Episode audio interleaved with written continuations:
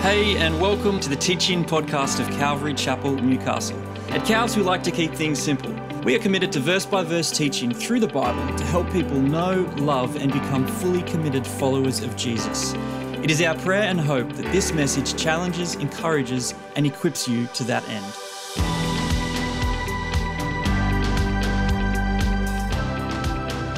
If you were to leave today out those doors and, I don't know, get in your car or get on a train or something and head off to Sydney to catch an international flight and land in Rome today, and happen to, while you were there, find yourself heading towards the Palatine Museum, uh, you would find yourself there surrounded by the grandeur of ancient statues and artifacts of Christian history.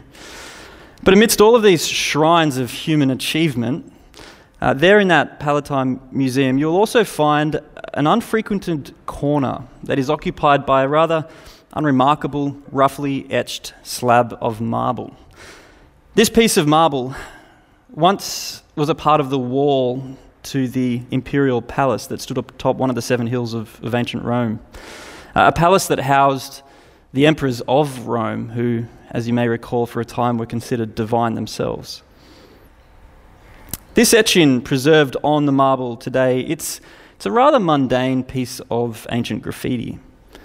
Unearthed by archaeologists in the 19th century, this graffiti depicts a caricature of a person standing next to a crucified figure that has the head of a donkey. Below the figure is a messy Greek carving that reads Alexamenos worships, worships his god. Scholars believe that this ancient graffiti is the earliest known pictorial representation of the crucifixion of Jesus. The high point of the Christian story, what it is we are here now memorializing on this Easter holiday. And in a city like Rome, which is today just again filled with monuments to a triumphant Christendom of 2,000 years, I don't know about you, but I find there to be something quite moving, strangely moving, about the fact that the very first visual testimony that we have to the Christian religion is this piece of graffiti. Hardly a tribute of triumph. What this represents is a monument of mockery. I think this graffiti reveals that some Christians truly do stand the test of time. Alexamenos worships his God, a God who was killed on a cross. It just sounds absurd, right? I mean, you're trying to tell me David today, here and now, that I should be worshipping a God who got crucified. Why did Jesus even have to die? And if he's going to die, why did he have to die by crucifixion? Couldn't he have just forgiven us and avoided the whole show? Again, today is Easter Sunday. It's Resurrection Sunday. But for there to be a resurrection, there needs to be a death. And that in the Christian tradition took place on Good Friday, just past the Friday preceding the Sunday. These are the two pivotal days that make up the Easter story Good Friday and Resurrection Sunday. And with them in mind, what I want to do this afternoon is just consider with you for a moment this question Why did Jesus die on a cross? There are many ways we could answer this question, you know, because he had a friend named Judas who betrayed him, uh, because there were some Jewish teachers who considered him a false heretic, and so they tried him because the Roman governor Pontius Pilate couldn't find any guilt in him and so wiped his hands clean of him. Because the Roman soldiers themselves crucified him and they were very good at their craft. All of these are good and correct answers, but I think they only make up part of the answer to this question. I'm not going to give or pretend to give a full answer to this question today, but what I want to do is just add another dimension by looking at specifically why Jesus died on a cross and what that signals to you and I today. By way of outline, we have three different aspects I want to explore. Number one, identification. Number two, subversion. And three, fulfillment. I get it, these sound a little abstract. You're like, where's he going? I hope as we walk through this, it'll sound or make clear what it is these are all on about. So, with that, let's just get right in. Number one, identification. Uh, during our regular Sunday services here, if you've been coming along, we're going through the book of Acts. We just started a couple of weeks ago. Uh, in Acts, we read about this bloke named Paul, who was a leader, and he traveled around the Mediterranean, starting churches all over the place. You know, we just take churches for granted today as though they're in every city and town we come across. But there was a time when they weren't, and they actually had to get started. That's what Paul and a few other people were doing at that time. Somewhere around 49 to 51 AD, Paul came to this city of Corinth. Corinth was a major Greek city that strate- was strategically located between Italy and Asia. It was like the bridge of commerce between the east and the west. It was kind of like a modern day New York or Los Angeles or Sydney, in that it wasn't the capital of the empire, but nonetheless, it was a very wealthy, very influential, very progressive, hip, urban, cultural kind of place. So Paul comes to town and he boldly plants a church. And then he spent some time and then moved on. A couple of years later, about three or four years later, there's a bit of debate. He got word of some issues back in the Corinthian church. And because he was unable to return to visit and address them, what he did was write a series of letters to correct some of these issues. And that's where we land with this text that Nick read out for us earlier today. Paul is writing, he's addressing one particular issue in our little text here today about the nature and authority of really what is the central Christian message concerning the death of Jesus on a Roman cross. Evidently, there were some Christians there at the uh, Corinthian church who were feeling the pressures of the city life. There was something of an awkwardness, right, in believing this idea of a God who has, you know, become a man that then died and came back to life, and now we should be worshipping him. That can be a hard message to sell in a liberal, progressive kind of city like Corinth. It can be a very hard message to sell in a progressive city like Newcastle, New South Wales, Australia. But here's the thing Christians are not salesmen. If we're anything, we're postmen. You know, we don't write the mail, we just deliver it. Postmen, postwomen. And that's more or less Paul's response here as he gets going. Look here at verse 18. The word, the message of the cross is folly to those who are perishing. In other words, Paul just straight up owns this awkwardness there in Corinth. But look at how Paul qualifies this in verse 22. Jews demand signs and Greeks look for wisdom, but we preach Christ crucified, a stumbling block to Jews and foolishness to Gentiles. You see what Paul is saying? He's confessing, yes, the message of Jesus' death on the cross seems foolish. I get that.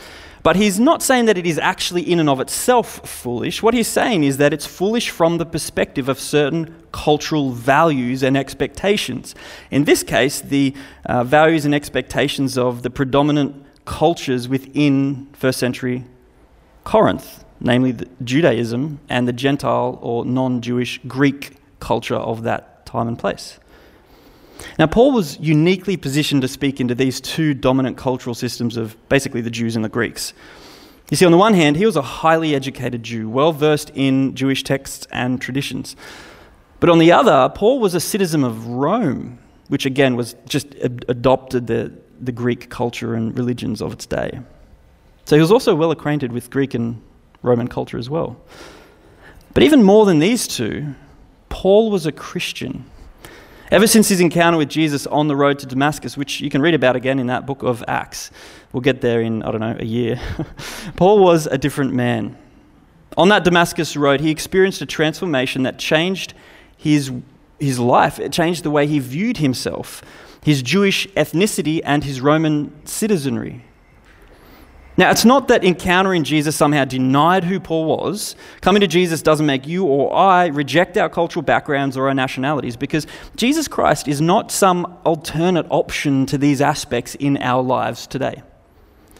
For a Christian, Jesus does not replace who we are, he transforms who we are by holding all of the varied aspects of what makes you and I unique as human people together, like flour to a baked cake Jesus is the fundamental ingredient to the life of a Christian that reshapes and reforms and raises us up from the inside to the fullness of who we were always meant to be. So it's from this perspective now, as a Christian Jewish Roman, that Paul writes this letter, addressing first the Jews. Look at what he says here in verse 22. Jews demand signs, but we preach Christ crucified, a stumbling block to Jews. The word here for stumbling block is the Greek scandalon, which means to cause an offense. It's from, you know, where we get the English word scandal. So the question now becomes what is it about this message of the cross, of Christ crucified, that is so scandalous to the Jews? To answer this, you and I need to try and think like a first century Jew. For hundreds of years, the ancient kingdom of Israel had been divided and its people scattered and subjugated by foreign nations. But through it all, the Jews had hope that God would make good on his promises. Promises that were made to the nation through their prophets and their patriarchs of old. Time and again, this hope was kindled throughout the centuries as God demonstrated his power and presence through many signs and wonders, through the raising up of leaders to relieve the Jews and remind them that they were his people and he was their God. And some of us here may be familiar with some of those stories, right? We have Moses, who led the Exodus from Egypt. We have Elijah and Elisha, who stood up to the prophets of Baal. Well, that little gap of history between the Old and the New Testaments, where Matthias and his sons led that guerrilla campaign against the Seleucid Empire in the Maccabean revolt. Time and again, God had stepped in with powerful signs and wonders, demonstrating his commitment to his people. And within the Jewish texts and traditions, there was a promise that one day God would raise up a final leader from amongst the nation, an anointed one, the Hebrew Messiah, who would restore the kingdom of Israel to its former glory and redeem the people, the Jews, once and for all. When we translate this Hebrew word Messiah into Greek, we get the word Christ. So if you're a Jew living in the first century at the time Paul wrote this letter, finding yourself oppressed under the iron fist of the mighty Roman Empire, if you heard the Christ has come, or some preacher boy going around the Mediterranean declaring this message, you would be looking out your door to that Roman soldier on the corner of the street thinking, boy, you had better tuck and run that red cape of yours. King Saul killed his thousands, King David his tens of thousands. How much more will the Christ? To be a Christ was to be a conqueror. The Jews were a very matter of fact people. They wanted outcomes. They didn't want a riddle or a philosophy. They wanted action and they wanted it now a divine display of power. And Christ was that signal to the world of conquering victory, a kingship that would annihilate all and establish its throne forever. Christ crucified, therefore, uh, no. that is not a king. That is not a conqueror. That is not a Christ. Because it's not a victory, it's a herald of defeat. Right?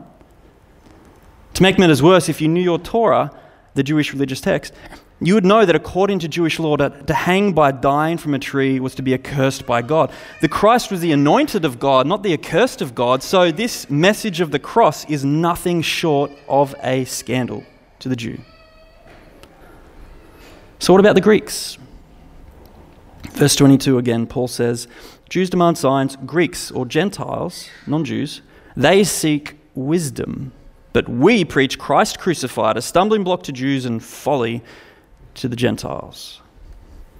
So the Jews valued powerful signs and expected a conquering Christ. The Greeks valued wisdom literally Sophia, uh, which is related to the English word philosophy or philosophia, the love of wisdom. In the history of Western culture, every chapter begins with the Greeks. Logic, art, science, politics, you name it, you can pretty much trace it back to one ancient Greek thinker or another. All Greeks were zealous for every kind of learning, wrote Herodotus. And it's from this zealousness that we find a radical departure from the Jewish culture in the Greek search for wisdom. You see, for the Jews, philosophy was more or less a part of their religious tradition, which was top down. It was a revelational kind of religious culture. You know, the fear of the Lord is the beginning of wisdom. But for Greeks, with, without any top down kind of religious revelation, they came at the question of wisdom from the bottom up. Not with the fear of the Lord, but with their fascination with the natural world. And the more and the more that the Greeks grew in their wisdom of the natural world, the more they began to see their old Olympian kind of, you know, 1000 BC Greek Dark Ages, those old Homeric Olympian gods of Zeus and Poseidon and Apollo as outdated, moot mythology. For the Greeks, the mythological school was out. In a liberal, progressive, hip, urban, cultural city like Corinth, the end of all things was no longer found in the religious piety or pantheon of the gods, but in the eloquence of speech and the human pursuit of wisdom. Now, this is why, for the Greeks, absent any you know, religious expectation of a coming Messiah or Christ, their problem with the message of the cross, of Christ crucified, had less to do with the Christ aspect and more to do with the crucified aspect. You see, in the first century, the Romans had devised a number of very creative ways to kill criminals. But among them all, crucifixion was considered the most barbaric. Not only was it excruciatingly painful, that's where the English word derives from, by the way, excrucis, out of the cross from the Latin but it also had a profound cultural shock impact on people. In the opinion of Roman intellectuals, crucifixion was a punishment like no other. To be hung naked, spread eagled and exposed, helpless to the elements and pecking birds, long in agony, wrote Seneca, was to be a spectacle of shame. Crucifixion was irredeemably degrading. So much so that even Roman citizens were protected from it by law. The very word cross, wrote statesman Cicero, should be far removed not only from the person of a Roman citizen, but from his thoughts, his eyes, and his ears. So, if Christ crucified is oxymoronic for the Jews, it was simply moronic for the Greeks. Literally a kind of madness. Here, look, everyone. Look at Alexamenos. Look at him worship his God. This is Paul's cultural analysis at Corinth. He is identifying certain cultural values and expectations and desires that shape and inform and reform and raise up how the people respond to the message of Christ, to the message of Christ crucified. For the Jews demanding powerful signs, they come at the cross with all of their religious values and expectations, and they find themselves repelled because to them the cross looks like weakness for the Greeks seeking wisdom, they come at the cross with all of their values and standards, and they find themselves repelled by the cross because to them it looks like folly. But whether Jew or Greek, in both cases, what we have here are people coming towards this cross, holding on to everything that they hold dear their deepest values, their great expectations, their heart cries, their longings, their sense of belonging. And they take one look at Christ crucified, and because they cannot see how it affirms whatever it is that they're holding on to, or how it supports them, or how it approves what it is they're looking for, or how it endorses their particular ideas, they just walk away. Off in another direction in search of a place and a space where they might find validation. Their values were more important to them than God. That's why they walked away. Now, the Bible has a name for anything that we consider more important than God. It's called an idol. To modern ears, the word idol conjures up pictures of primitive people bowing down before statues, or perhaps Simon Cowell's latest pop star. but you see what Paul is doing here? His point isn't so much about what the value is, but about how it affects people on the inside about our heart's affection, our mind's attention towards whatever it is we value, how they shape us, how they form us, how they inform us and reform us to think, speak, and do certain things. And these idols can be, often very much are, good things. So, identification, this is the first aspect. Paul identifies our cultural idols, the dominant values in this case of the Jews and the Gentile peoples. So the question now comes for you and I what are our values? And how does Easter affect our values? It can be hard sometimes to identify what we value, so here's some prompting questions to think about as we go through this. What do you think about the most? How do you spend your time? Who do you want others to think you are? Where do you find your approval? Why do you fear what you fear the most? Can you even identify what you fear? And if you can't, why? What are those areas in your life that you feel most guilty about, that give you an anxious lump in your throat? What are those things or who are those people that if you lost them, you would be lost? Identification. Let's now look at this second aspect of subversion. As we continue to look here at 1 Corinthians, we see that this Jewish and Gentile repulsion to the message of the cross, it's not universal. Not every Jew or every Greek was repelled by Christ crucified. Check this out again, verse 18. For the word of the cross is folly to those who are perishing, but to us who are being saved, it is the power of God. Now jump to verse 24 25. To those who are called, both Jews and Greeks, Christ, the power of God and the wisdom of God, for the foolishness of God is wiser than men, and the weakness of God is stronger than men. You see what Paul is saying here? There is this whole other group of people here, of which Paul is one, who are being saved, and this group is comprised of both Jews and Greeks. For these people, Christ crucified is not weakness, it's the exact opposite. It's the power of God.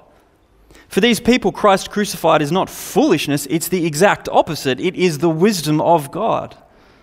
In other words, for these people who value and expect and desire power and wisdom, Paul is saying these are actually available at the cross. Because again, the message of the cross, Christianity, is not in the business of erasing who you are and what it is that you value, your desires. It's, it's actually in the business of fulfilling them. But here's the key this is the key. That fulfillment of whatever it is that we hold dear, whatever it is we most cherish, of whatever it is we're longing for, pining for, praying for, waiting for, that only comes with a willingness to countenance that we may not yet completely understand what that thing is that we hold dear. For the Jews, they demanded power. The Greeks, they were seeking wisdom. If the Jews were wanting demonstrations of power and the Greeks are seeking wisdom, and if Paul is saying here that they're available at the cross, then this tells us that the message of Christ crucified, it's not so much about what we value, but how we value things. This again seems to be Paul's emphasis back in verse 22. Not the what, but the how. The Jews demand signs, the Greeks seek wisdom. Again, just as Paul's encounter with Jesus on the road to Damascus didn't deny who he was, his Jewish ethnicity, his Roman citizenry, so an encounter with the cross isn't in the business of denying what we hold most dear in life family, spouse, children, friends, romantic relationships, work, competency, skill, success, intelligence, appearance, brains, beauty, social status, political progress, pleasure, leisure, material treasure. The message of the cross isn't in the business of denying these things, of selling you something that you can add to your wish list for life. Because the message of cross, the cross is not an addition to your life. It is a transformation of your life. So let me be real clear here. I'm not a motivational speaker. Believe you me, if you've heard me before, you know that. I'm not here today to try and sell you some false promise of your best life now. That is not Christianity. That is not what Paul's talking about here. The message of the cross does not bring wish fulfillment, it brings subversive fulfillment. Those who are repelled by the message of Christ crucified are so because they, when, when they are confronted by the cross with Jesus, they don't see how this whole drama could possibly fulfill what it is they most desire, so they turn and they walk away. But those who are compelled by the message of Christ crucified are so because when they come to the cross and they are confronted by Jesus, they find themselves in awe of who he is and what this message of the cross communicates to them, and their hands become loose. The, the tension in their forearms is released as they just let go of whatever it is they're holding on to and put their arms out to Jesus. And this is the way, by the way, that, that passing through the cross and into the arms of Jesus, those who are compelled by the message of the cross end up finding what it was they were always looking for. It's just in a way they didn't necessarily expect, in a way that sees their values reshaped and reformed and raised up in the perfect completion and fullness of what they were always meant to be like in Christ. And again, the fact that those who are repelled by the cross consist of Jews and Greeks, and those who are compelled by the cross consist of Jews and Greeks, tells us that the message of the cross is not for any one culture, or value system, or set of desires or ideals. For all of the differences in our world today that make up all of the cultural warring and the cancel cultural squabbling today, from colour, caste, creed, code, denominational catechism, the message of the cross transcends them all. Because it's not ultimately about what's going on between us, it's a vertical issue about what's going on between us and God. The message of the cross is not a cultural message, it's a spiritual message. The Easter holidays are not a cultural observance. This is a timeless reminder of the hope that we have in Jesus. We see this now in verses 19 and 20, these little obscure verses here. For it is written, I will destroy the wisdom of the wise, and the discernment of the discerning I will thwart. Where is the one who is wise? Where is the scribe? Where is the debater of this age? Has not God made foolish the wisdom of the world? Here it gets super interesting. Paul is quoting an old Jewish prophet named Isaiah, and in doing so, he's starting to make a counter argument against the Jews and the Greeks who are repelled by the message of the cross. We see this in t- at least two ways. First, by quoting this revered Jewish prophet, Paul is turning the Jewish demand for power back on to the Jews by showing them from their own religious text that the crucifixion of Jesus was not some historical accident or brutal political display. Paul is saying that this message of the cross has been the plan of the Messiah all along. And of all people, the Jews should have known this. Isaiah is their prophet, after all. And second, by referencing this particular text from Isaiah, Paul is also turning the Gentiles' search for wisdom back onto the Greeks. You see, this citation from Isaiah belongs to a grand series of texts uh, where the prophet is repeatedly warning Israel against trying to outsmart God as though God was something we could reduce to the confines of limited human reason.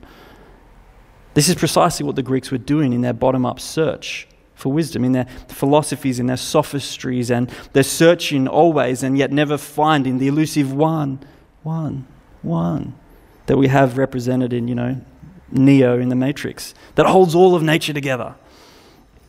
The Jews already had access to wisdom in their scriptures, which is why they were looking for signs in nature to locate their beliefs. The Greeks sort of had the opposite problem in that they had all of these signs in nature, but they had no wisdom to make sense of it all. The first Greek philosopher was named Thales. He suggested water holds everything together. After him came Heraclitus, who suggested fire. Anaximenes, air.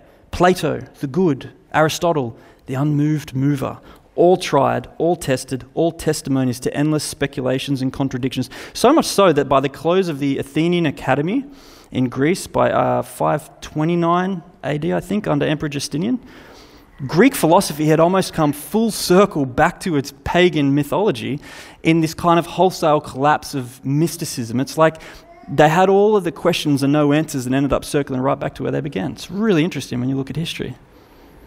So, whether you're Jew or Gentile, Paul is channeling the same message to you here. God is God. And by definition, he is all powerful, he is all knowing. And that means that the Jews are not in a position to make demands of power against him, and the Greeks shouldn't expect that they can find him by their own mental faculties. Are we any different today? I'm involved in a ministry where we like to answer people's questions, and the way that questions are asked, and, and I'm putting myself in this category, I ask a lot of questions, would suggest itself that we are no different. We live in a very privileged part of the world here in Australia. And with all of our choices and different options for belief around us, it can be really hard, if not sometimes impossible, to try and identify any single cultural vision of the good life, like perhaps the Jews and the Greeks did back in the first century. But if, like Paul, we, we look beyond the differences of what we value to how we value things, I think we'll find we're not so different from the Corinthians. Aussie philosopher Christopher Watkin of Monash University has suggested, in the absence of any kind of clear cultural value today, that there are at least two meta values or value of values that shape how we value things today. These two are freedom and efficiency. Freedom is the idea that regardless of what you and I value, we all value the freedom to choose our own values. The freedom to create our own reality, our own identity, our own worth, our own idea of the good life, whatever that may be. So, freedom then is this idea of having no constraints on what we choose to value. Ultimately, what matters the most is not what I choose to value or what you choose to value, but that we are free to choose to value however we want to value whatever we value. but the irony in all of this is that that kind of unbridled freedom turns out to imprison us because now no one is ever free not to choose. Everything today, even the things that were once considered sacred, are up for choice. Belief in God is a choice. Fidelity in marriage, a choice. Unborn life in the womb, a choice. My gender, a choice. Choice, choice, choice. And today we find ourselves haunted forever with the wonder have I made the right choice? And who will tell me if I have? I mean, if no one is in this position or right to, to judge me or give or, or question or say anything about what it is that I choose to do in life, then by the same token, who is in a position to affirm whatever I choose? Because even that would be a kind of judgment. But we all desperately desire affirmation, don't we? To be accepted, to be loved, to belong, to be affirmed. So that's freedom, and it ends up enslaving us to a demand and a search for affirmation in all sorts of places and spaces. And oftentimes, those places and spaces can really hurt us, can be addictive, and can lead to our uh, own increased sense of shame and perhaps even death. Efficiency, on the other hand, is this idea that we live in a market driven society. Where freedom makes much of the human liberty of choice, efficiency sets the ground rules in that today everything is a kind of negotiation, a commodity to be bought and sold. Love, security, identity, it's all a contract, a business deal struck for personal gain, perhaps because we're trying to affirm ourselves given our freedom.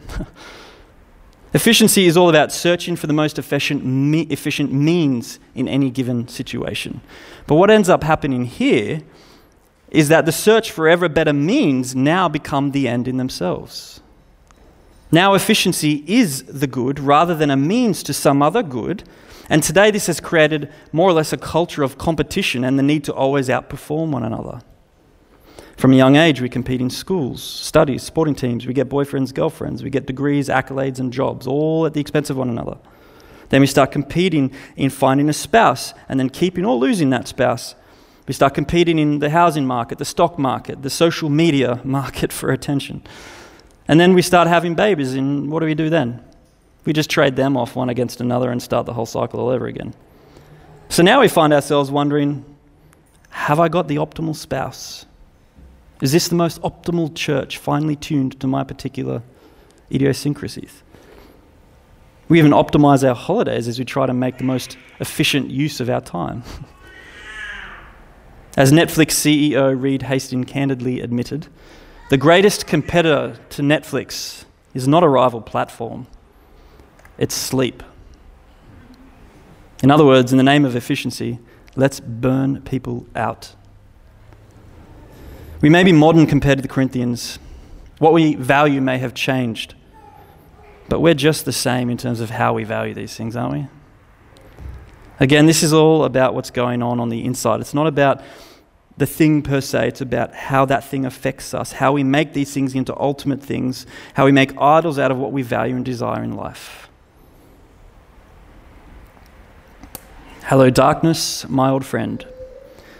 I've come to talk with you again because a vision softly creeping left its seeds while I was sleeping. And the vision that was planted in my brain, it still remains within the sound of silence. In restless dreams, I walked alone, narrow streets of cobblestone, neath the halo of a street lamp. I turned my collar to the cold and the damp. When my eyes were stabbed by the flash of a neon light that split the night and touched the sound of Silence. And the people bowed and prayed to the neon god they made, and the sign flashed out its warning in the words that it was forming. And the sign said, The words of the prophets are written on the subway walls in tenant halls, and whispered in the sounds of silence. The loneliest moment in life is when you climb to the peak of what you thought would bring you fulfillment, only to find that you are still empty. That thing that person that you thought would give you that sense of identity or worth or value. You get there, and it may be around for a little bit, but sooner or later it's gone. Even the best thing, like my wife and I praying for our children to come from her womb for a couple of years, before you know it, you're back complaining about something else. The message of the cross not only identifies our idols, it subverts our self sufficiency. We are not able to fill ourselves up. We cannot save ourselves. Try as we may, we cannot satisfy the deepest desires of our heart. I mean, think about it. If the Jews had their way and salvation was found in the human demand of power, what kind of a salvation would that be? It would be a salvation that is closed off to the, to the weak, at the, to the closed off to the strong at the expense of the weak, not to mention the Greeks. If the Greeks had their way and salvation was found in the confines of their particular pursuit of human wisdom, well, again, you'll end up with a salvation that is closed off to a small band of intellectual elites at the expense of the rest of us, not to mention the Jews. But Christ crucified, what kind of a salvation does that offer? Who's going to claim that one for themselves? Right? That's the point that Paul's making here. This is a salvation that is open to everyone. This is about something you do not achieve, God achieves it on your behalf. You know why I'm a Christian? It's because at the heart of the Christian message is grace, undeserved favor. This is God's work, not your work, and that's why it works. The message of the cross. You, you, who would make this up if you could, and who could make it up if they would? Identification, subversion, finally, now this afternoon, fulfillment. Verses 23 and 25. But we preach Christ crucified, a stumbling block to Jews and folly to Gentiles, but to those who are called, both Jews and Greeks, Christ, the power of God and the wisdom of God. For the foolishness of God is wiser than men, and the weakness of God is stronger than men. The irony of the situation at Corinth is that the very thing that the Jews demand and the very thing that the Greeks seek for is located in the very thing that these very different people groups both commonly reject Christ crucified. Why do some Jews and some Greeks and some Australians today reject Christ crucified? Why are these pews not flooded and filled with people? Because the message of the cross is confronting.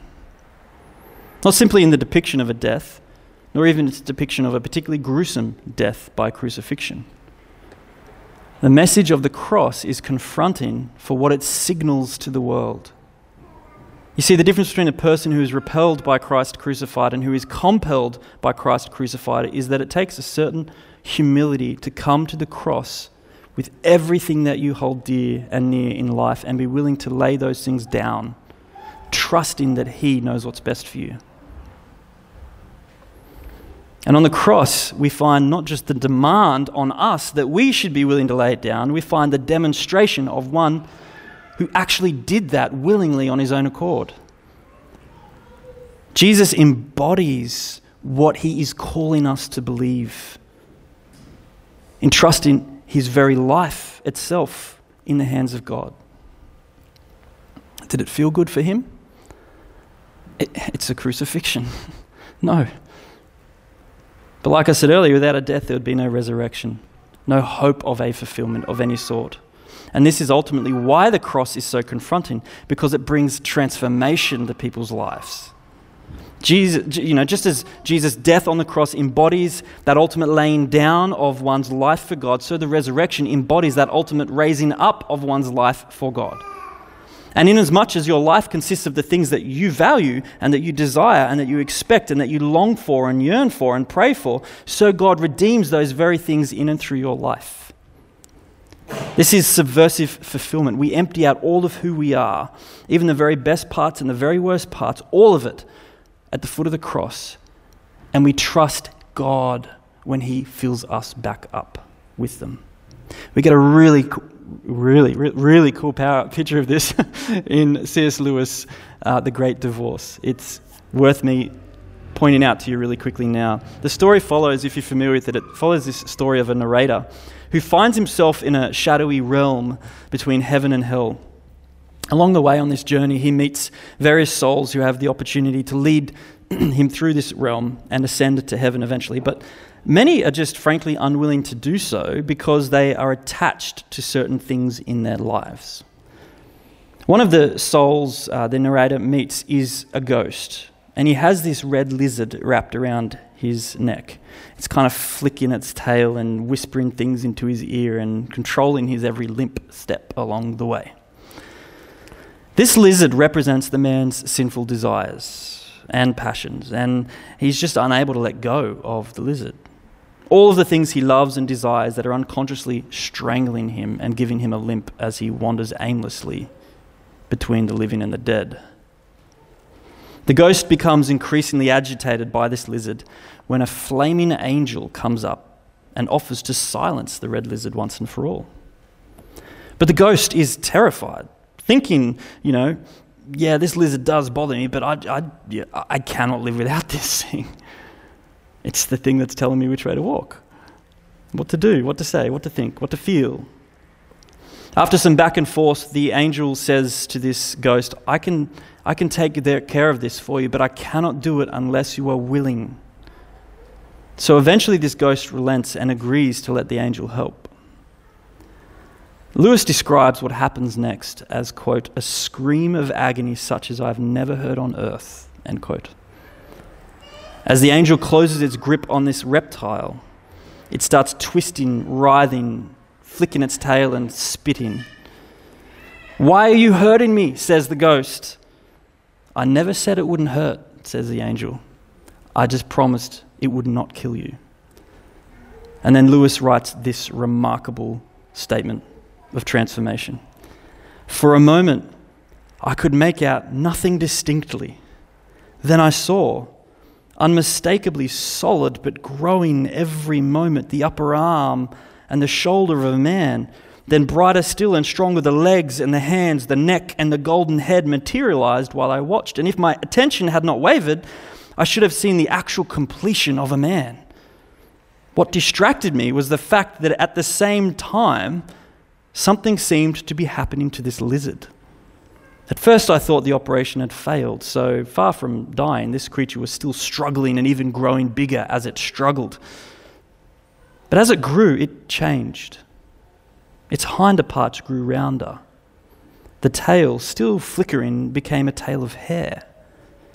Suddenly, I started rubbing my eyes and staring back. What stood before me was the greatest stallion I had ever seen. Silvery white, but with a mane and a tail of gold. It was smooth and shining, rippled with swells of flesh and muscle, whiny and stamping with its hooves, each stamp made the land shake and the trees dindle. You see what Lewis is describing here? Not only the transformation of this ghost into a man limb by limb, but the transformation of even that red reptile into a stallion. This is what the message of the cross does. You cannot have an encounter with the cross and remain unchanged. It, it's a cruciformation. Uh, how's that for a made up word. It's a cross shaped transformation in that we die to self and we rise again in Christ. We are emptied out and we are filled again into something more glorious than we could ever have dreamed. This is subversive fulfillment. The message of the cross identifies our idols, subverts our self sufficiency, and fulfills our deepest desires. Why did Jesus die on a cross? Well, he didn't have to, he chose to. In this is love. It was not we that loved God, but He that loved us and sent His Son as the atonement for our sins. Why did Jesus die on a cross.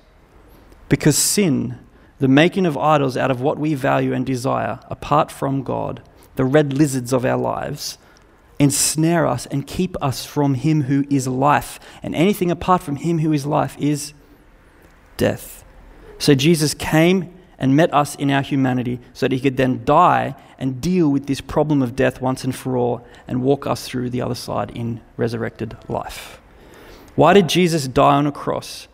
Because it is only the message of the cross by which people are led to put their trust not in any human device, but what God has done in Christ. No culture lays claim to this message, nor person. This is what the Easter story is all about God's long laid plans of love.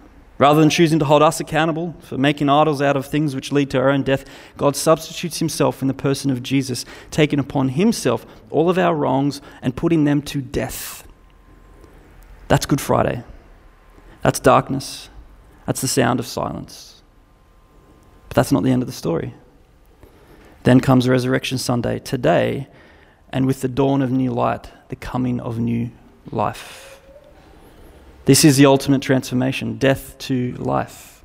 Surely dead people stay dead, we say. Well, guess what? So did they back then. Look at the Gospels.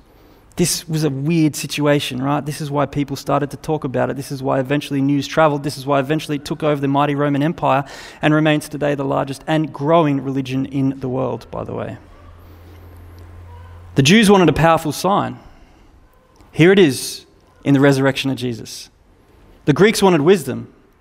Here it is in the resurrection of Jesus. The resurrection of Jesus breathes life into the weary lungs of a dying world to this very day.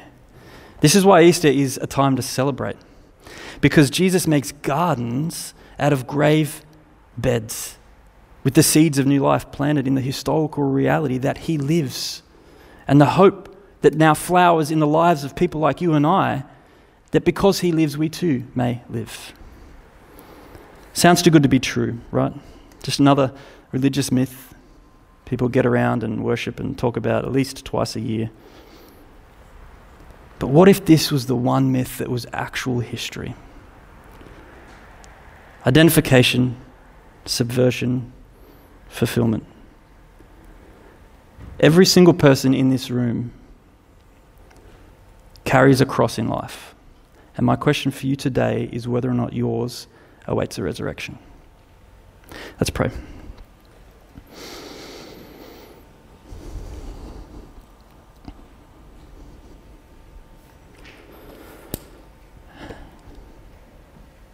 Lord, only you could be so foolish to be so wise. we thank you for the cross, for our death which you died, and your life in which we now hide. Jesus, you won through weakness, you loved through loss, you saved through sacrifice. He triumphed through trial. And now we live through death, your death. Nothing in my hand I bring, simply to that cross I cling. Naked, we all come to you for dress. Helpless, we look to you for grace. Foul, I fly to the fountain, and you wash us lest we die. Wash us today, Father, we pray. Again and again and again, may I always pray that prayer, no matter how much I know you. And especially for anyone here who does not. I don't know the heads and the hearts of people here, even my dearest friends and family. I'm not inside people to know, but you know. You know their names, you know their stories, you know the memories in their minds. You know what triggers certain behaviors and responses and emotions and thoughts and feelings. You know their desires. You know what it is that if they had lost it, they would feel lost. You know what it is they're expecting tomorrow and this week and for the years to come. You know what motivates them to move. I ask, Lord, with you, knowing all of this, would work now in this very moment in the lives of people under the sound of this voice. Speak.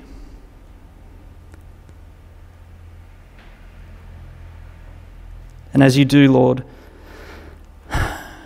may we loosen our grip on whatever it is that we're holding on to, even that objection that might be coming up now.